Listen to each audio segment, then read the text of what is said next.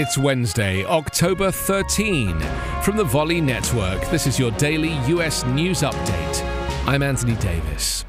With the governor of Texas leading the charge, conservative Republicans in several states are moving to block or undercut President Joe Biden's COVID 19 vaccine mandates for private employers before the regulations are even issued.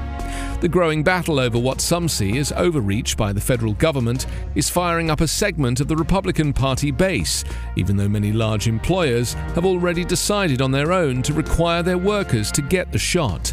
The dust up will almost certainly end up in court, since GOP attorneys general in nearly half of the states to sue once the rule is unveiled.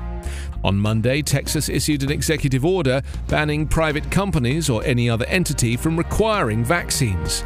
It was perhaps the most direct challenge yet to Biden's announcement a month ago that workers at private companies with more than 100 employees would have to get either vaccinated or tested weekly for the coronavirus. Noting the nation's COVID 19 death toll of more than 700,000, White House Press Secretary Jen Psaki accused the opposition of putting politics ahead of safety. Meanwhile, with many Americans who got Pfizer vaccinations already rolling up their sleeves for a booster shot, millions of others who received the Moderna or Johnson & Johnson vaccine are waiting anxiously to learn when it's their turn.